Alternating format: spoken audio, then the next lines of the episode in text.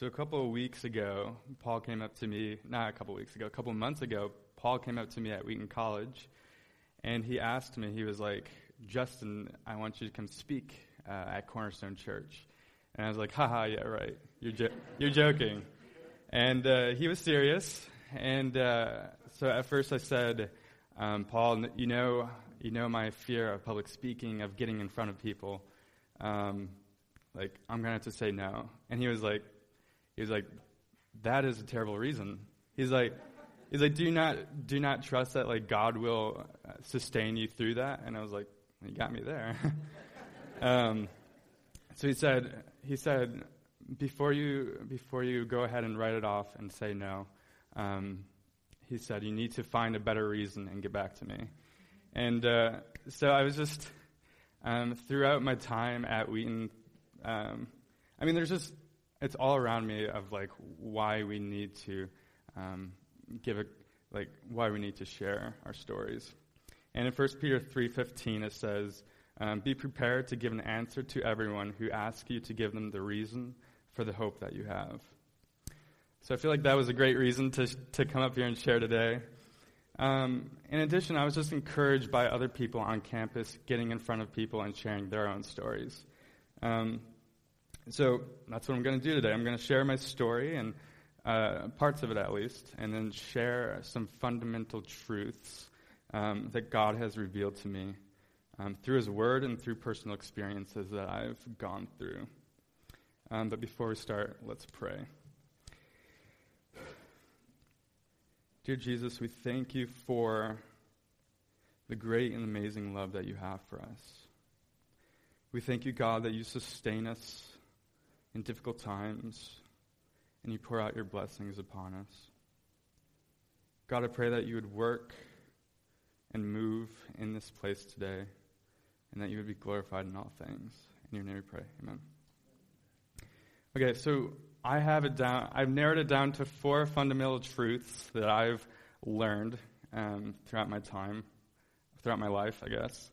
Um, the first one is God made you. The second one is God knows you. The third one is God loves you.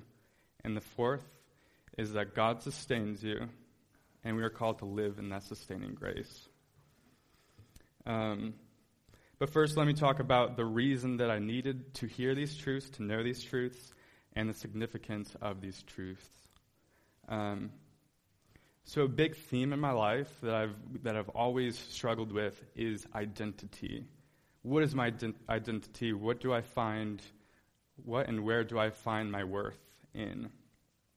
And I found growing up that I had this great desire, a terrible desire, for acceptance. I always wanted to be accepted, and I thought that if only people would accept me, that I would um, experience joy and happiness. Um, so growing up, I would try all these different ways to achieve um, uh, acceptance. Um, so I would try, like, trying to be funny, um, but, you know, when you try too hard, people just, um, like, nervously laugh, and um, you become the uh, the... the outlier instead of, like, the funny person. So that didn't work for me. Um, so then I switched to the high achiever, or the um, the good Christian. Um, so in at school I would, so like all I did was um, like I focused all my energy into getting, like, really good grades at school, uh, achieving, and like like doing the best, and like being smarter than people, I guess. Um, and also, like, I had this spirit of, like, self-righteousness, and um, and my faith was that of legalism. Like, I would just um, take what the Scripture said, and, I, like, I would follow it specifically, and if I saw someone um, going against what Scripture says, like, I would hardcore, like, judge them. Um But it was funny because I was ignoring what the Scriptures said, and while judging people um, and condemning others, I myself is the, I myself was the one to be condemned. Um, so I put my identity in other things as well at this time, such as, like, uh, appearance and uh, the appearance that I was confident in front of people at school. Um, so around my freshman or sophomore year of high school, I was in one of my classes, and I was uh, we had to do these like sentences in front of the class, and this teacher was known for like humiliating people in front of class if they didn't know what to do. And I was very confident that I was going to get through it because I was a high achiever and I was very smart. Um, but there was something I missed when I was correcting the sentence, and I didn't know how to explain it. And he um, just drilled into me and like humiliated me in front of the entire class. And so it was. It was then that my um, that my um, confidence that I thought I was showing to other people broke down, and like people saw me in my insecurity, and um, it was kind of the beginning of uh, the breakdown of my false identity, um, because my s- false sense of confidence was exposed. Um, around this time as well, God started working within me, and He gave me a great awareness of my sin. Before I was judging people and condemning them for their for their sins, but for once, um, God gave me the grace to look within myself, and I was able to see um, through my own sinfulness how like wretched of a man I was, um, and so I couldn't ignore my sinfulness anymore. I couldn't put blame off onto other people. So then my my identity of high achievement and the good Christian broke down because of this awareness. Um, I found myself, like, how could I deserve God's grace when I'm this sinful? And also around this time, like, I had difficult things going on my, in my life. Um, my parents had separated, um, and there was this other just deep root, deep things going on with me. But as I look back at this time, I see it as the time where God was cultivating me. He was uprooting my weeds and my thorns and preparing me for real growth. Um, so in Mark four, in Mark four, we taught, uh, it's the parable of the sower. So I'll just briefly um, read through some of these. So Mark four, three through nine is Jesus' parable of the sower. Uh, so I'll read that real quick. Listen, a farmer went out to plant some seed. As he scattered it across the field, some of the seed fell on the footpath, and the birds came and ate it. Other, other seed fell on shallow soil with underlying rock.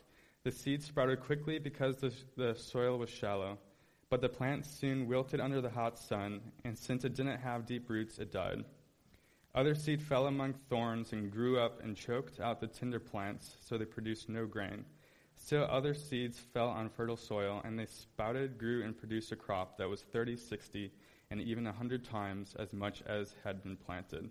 Then he said, anyone with ears should hear and listen and understand. Later, Jesus explains the parable, and I'll just jump to the one verse that spoke directly to me. Um, in verse eighteen, he says, uh, the seed that fell among the thorns represents those who hear God's word, but all too quickly the message is crowded out by the worries of this life, the lure of wealth and the desire for other things, so no fruit is produced. I was the seed that fell among the thorns. Um, I had desire for other things, such as acceptance um, from others and affirmation from others. Um, and these these were the desire, like, that's what I desired. So Um, my focus of uh, the acceptance and love of God was, um, was it just wasn't there because of um, I was the seed among the thorns with these desires.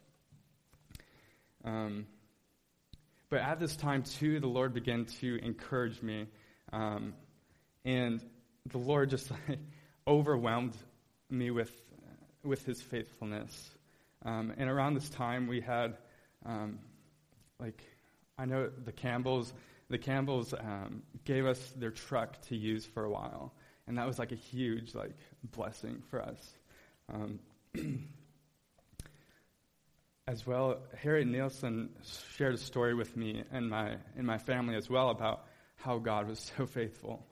Um, and just about how, it was about how, um, I don't know if it was her story or a story she heard, but she talked about how um, they would sit around their dinner table and there'd be no food, um, and their mom and her mom had uh, had all these, like the table was set, and they would get angry because they had no food, and they're like, "Mom, why are you just at the table?"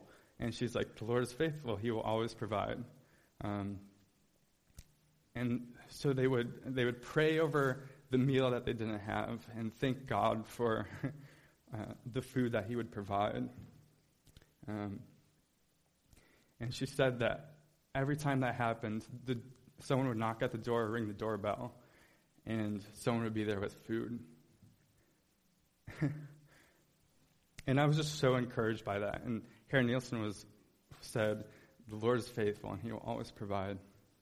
Around this time, there was a missions trip to Philadelphia, Pennsylvania, that um, I wanted to go on, and I knew that God was like leading me to go to this. Unfortunately, I didn't have enough money, and um, I, my parents didn't have enough money. Um, but I was encouraged to pray that God would provide, and our family prayed, and Paul, Paul, oops, excuse me.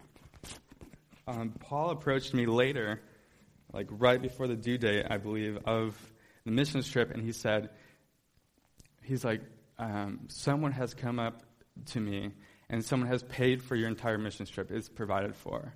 Um, some, I'm assuming it was someone in this church, and I just want to thank you because that was huge encouragement. um, um, so God really wanted me to go to this trip in, in Pennsylvania. Um, and I went to I went to Philadelphia, and I was put in a group of all girls. I was the only guy, and I was like, "This could be good or bad." um, and it turned out it was a good thing. Um, I experienced for the first time in my life complete uh, love and acceptance from the group that I was placed in. Um, I was just I was affirmed in who I was, and. Uh, it was a construction job, and I w- worked construction with some guys here at the church. I've been very thankful for that. Um, and so I had construction experience. Um, so people would come to me, and I would help them. I would help them out, and I was just affirmed in who I was. Also, on this trip, there was a there was a girl who um, had this like radiated this positivity and this love for Jesus. And it was there that I, that I saw and realized that um, someone my age, I was like a sophomore or junior in high school, um, it was possible to truly love Jesus and to be in love with Jesus.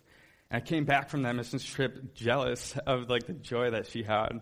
Um, so I came back and started reading the Bible because um, I wanted to have that joy that she had. So I started reading the Bible like daily, like thirty minutes a day, something like that. Um, and while reading the Bible constantly, there was times when I just, reading the Bible was a huge chore. Um, and it was difficult for me to continue reading. But then there were other times where God came and met me. Um, he gave me a hunger for the Word at times. Um, and he spoke, like, just spoke directly to my heart. Um, in one specific instance, I remember reading uh, in First Peter chapter five, um, chapter six and seven. It says, "So humble yourselves under the mighty power of God, and at the right time he will lift you up in honor. Give all your worries and cares to God, for he cares for you." Um, so as I read this, I asked myself, what are my worries and what are my fears? My fear was that I would never be accepted. I think one of the greatest fears that we all have is that we would be fully known, and in our being fully known by others, um, we would be rejected and we would not be loved. That was my fear. So I was supposed to give this to God. In addition, um, I think at, I think Satan uh, oftentimes he whispers to us, just like small little proddings of, like, you're not lovable, you're not capable of being loved. And these are things that I listened to for a really long time. Um, and as I read First Peter chapter five, verse six and seven, um, I was reminded of Peter in denying Christ three times. And I wonder, I wondered if perhaps um, Peter believed the same thing. Like, um, like oh, I'm, I denied Christ three times. Like, I'm worthless. Um, I'm, I'm, I'm unlovable. Um, perhaps these are things that he thought. I'm not really sure, but that's something that came to my mind. Um, but after, it's interesting that after Christ rose to the dead, Christ went straight to Peter. In John chapter twenty-one, verses fifteen through seventeen, um, he says, this is where Jesus challenges Peter. He says, After after breakfast, Jesus asked Simon Peter, "Simon, son of John, do you love me more than these?" "Yes, Lord," Jesus, uh, Peter replied. "You know I love you." "Then feed my lambs," Jesus told him. Jesus repeated this question, "Simon, son of John, do you love me?" "Yes, Lord," Peter said. "You know that I love you." "Then take care of my sheep," Jesus said. A third time he asked him, "Simon, son of John, do you love me?" Peter was hurt that Jesus asked the question a third time. He said, "Lord, you know everything. You know that I love you." Jesus said, "Then feed my sheep." So this passage might be, might and probably is about um, about Peter's call to evangelism. Um, but the Lord spoke to me, and he revealed to me um, this passage as um, as Jesus reaffirming Peter, forgiving him of his sins and reaffirming him of the love that he had for him. In a similar way, Christ spoke to me when I read the, that passage in First Peter. Um, in a way, he was reminding me of his complete and perfect love that he has for me. Um, each time I read First Peter five, seven, um, I heard, I heard Jesus speaking to me, not audibly in my mind, um, but I heard, "Justin, I know you and I love you. I know you and I love you. I know you and I love you." Three times I heard this. Um, and I was just filled with complete joy and, and love. And, um, and Psalm one thirty-nine came to my mind as well. Um, and it just talks about, in Psalm one thirty-nine it says, "O Lord, you have examined my heart, and you know everything about me. You know when I sit down or stand up. You know my thoughts, even when I'm far away. You see me when I travel and when I rest at home. You know everything that I do.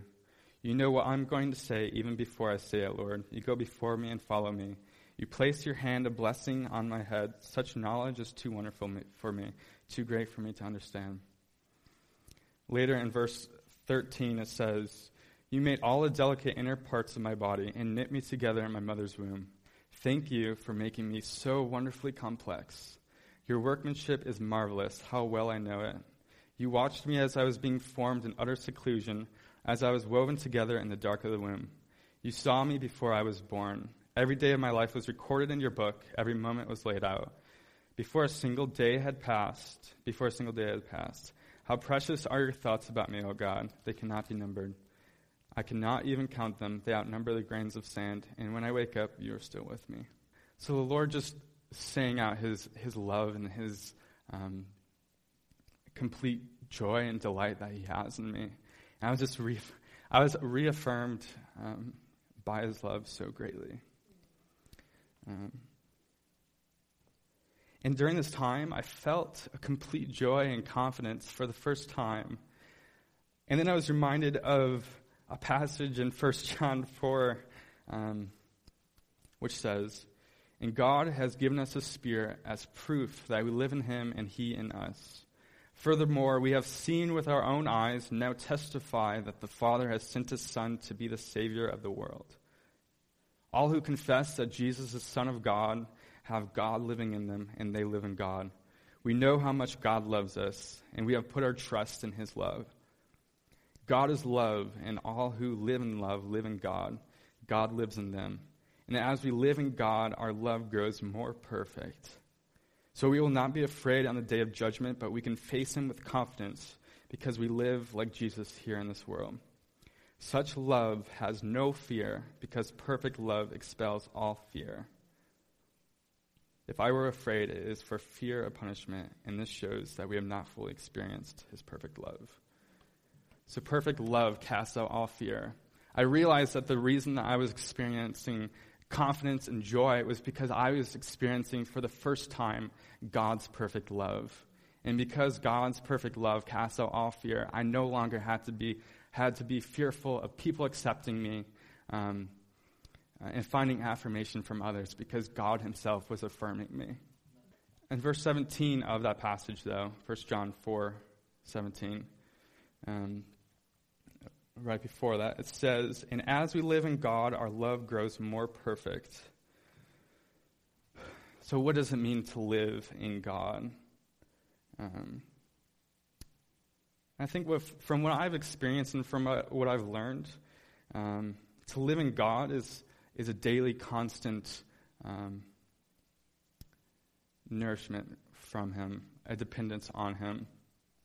So uh, So one thing that I think is important is to always remember his faithfulness. In Psalm one thirty-six, um, the whole chapter, I'm not going to read it, but the whole chapter is dedicated to, um, it's a call and response, um, and it, it would have been read, I believe, in front of a church, and they say stuff like, um, give thanks to the gods of gods, his faithful love endures forever, um give thanks to him alone who does mighty miracles. His faithful love endures forever.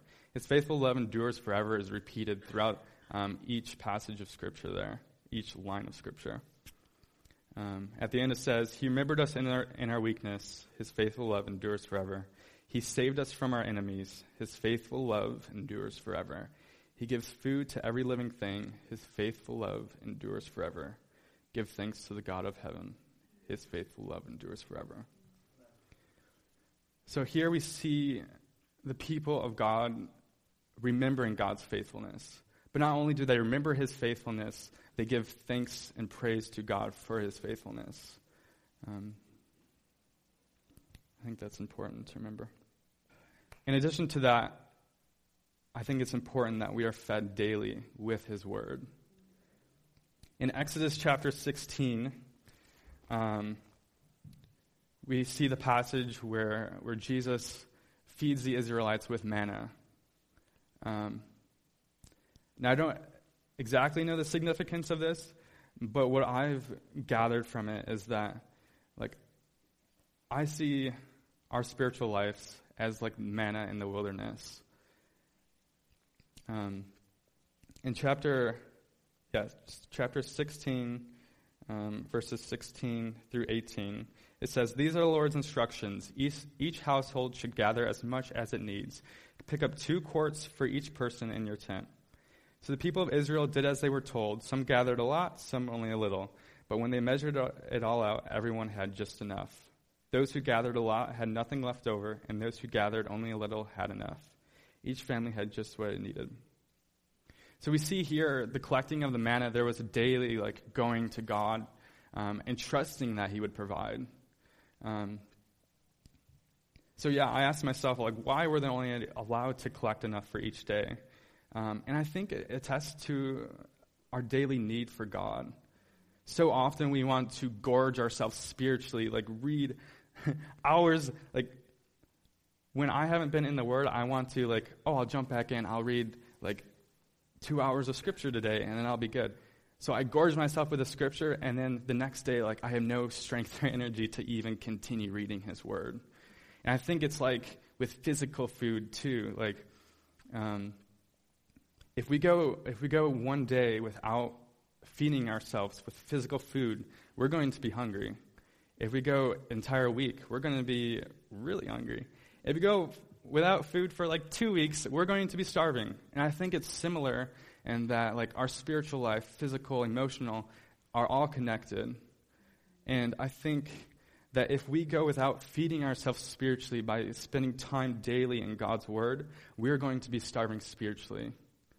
Um, and that's something I've noticed. Um, uh, I for spring break we went to Florida. I went to Florida with some friends.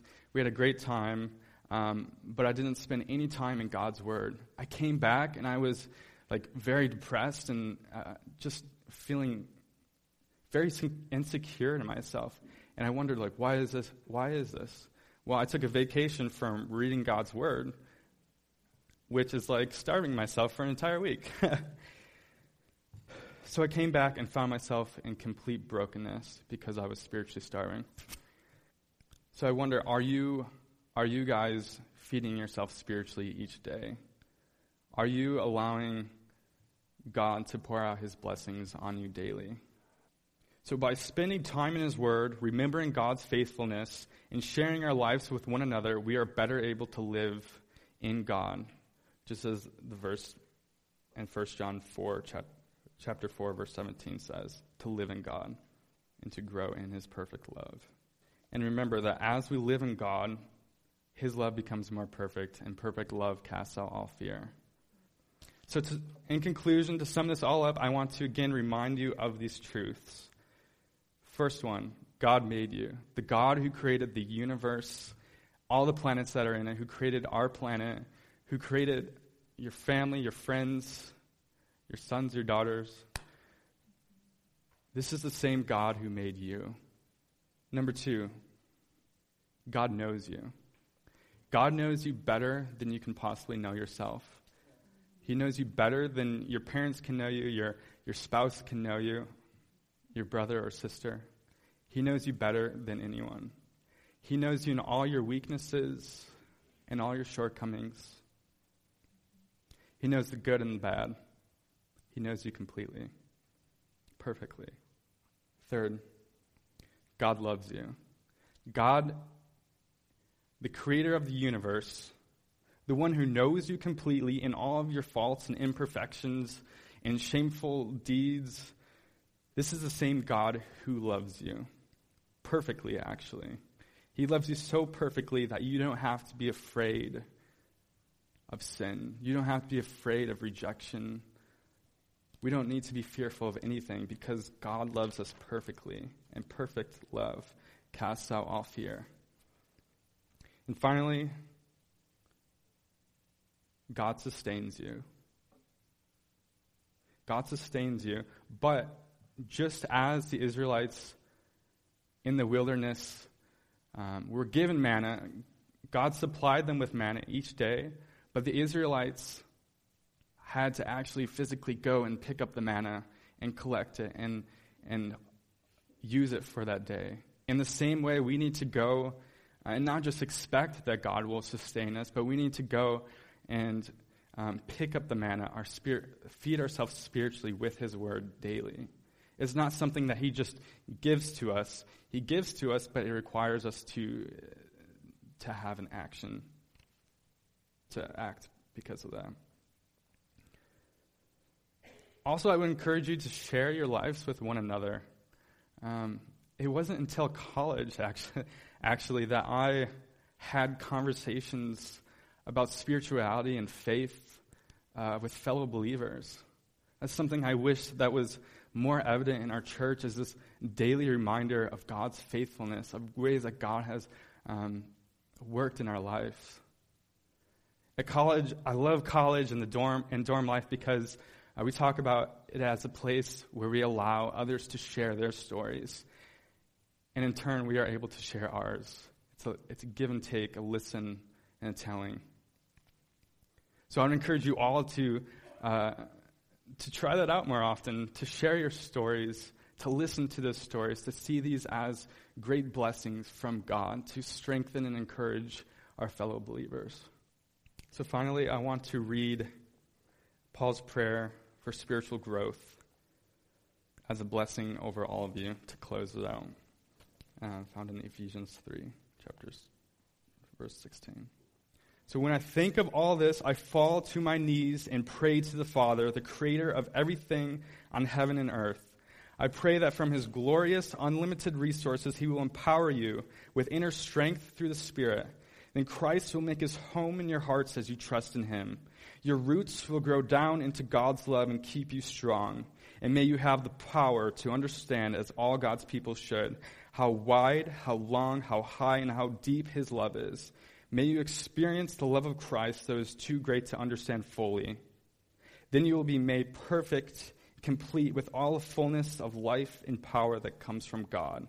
Now all the glory to God, who is able through his mighty power at work within us to accomplish infinitely more than we might ask or think. Glory to him in the church and in Christ Jesus through all generations, forever and ever. Amen.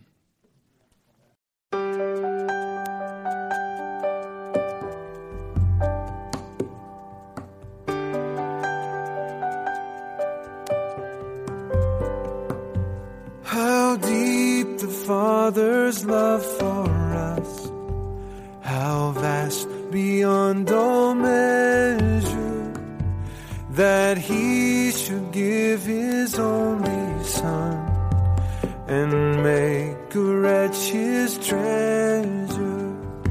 How great the pain of searing loss, the Father turns his face away, as wounds which mar the chosen one bring many sons to glory.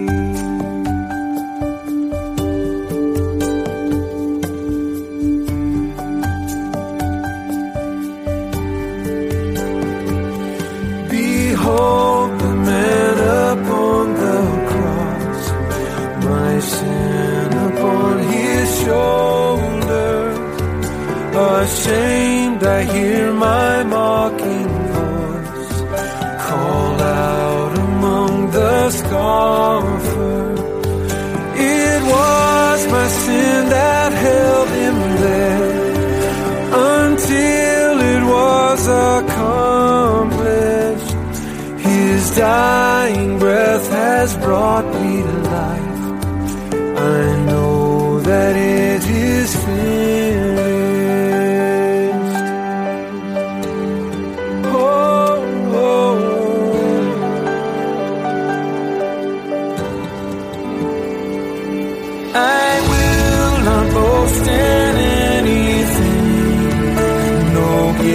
No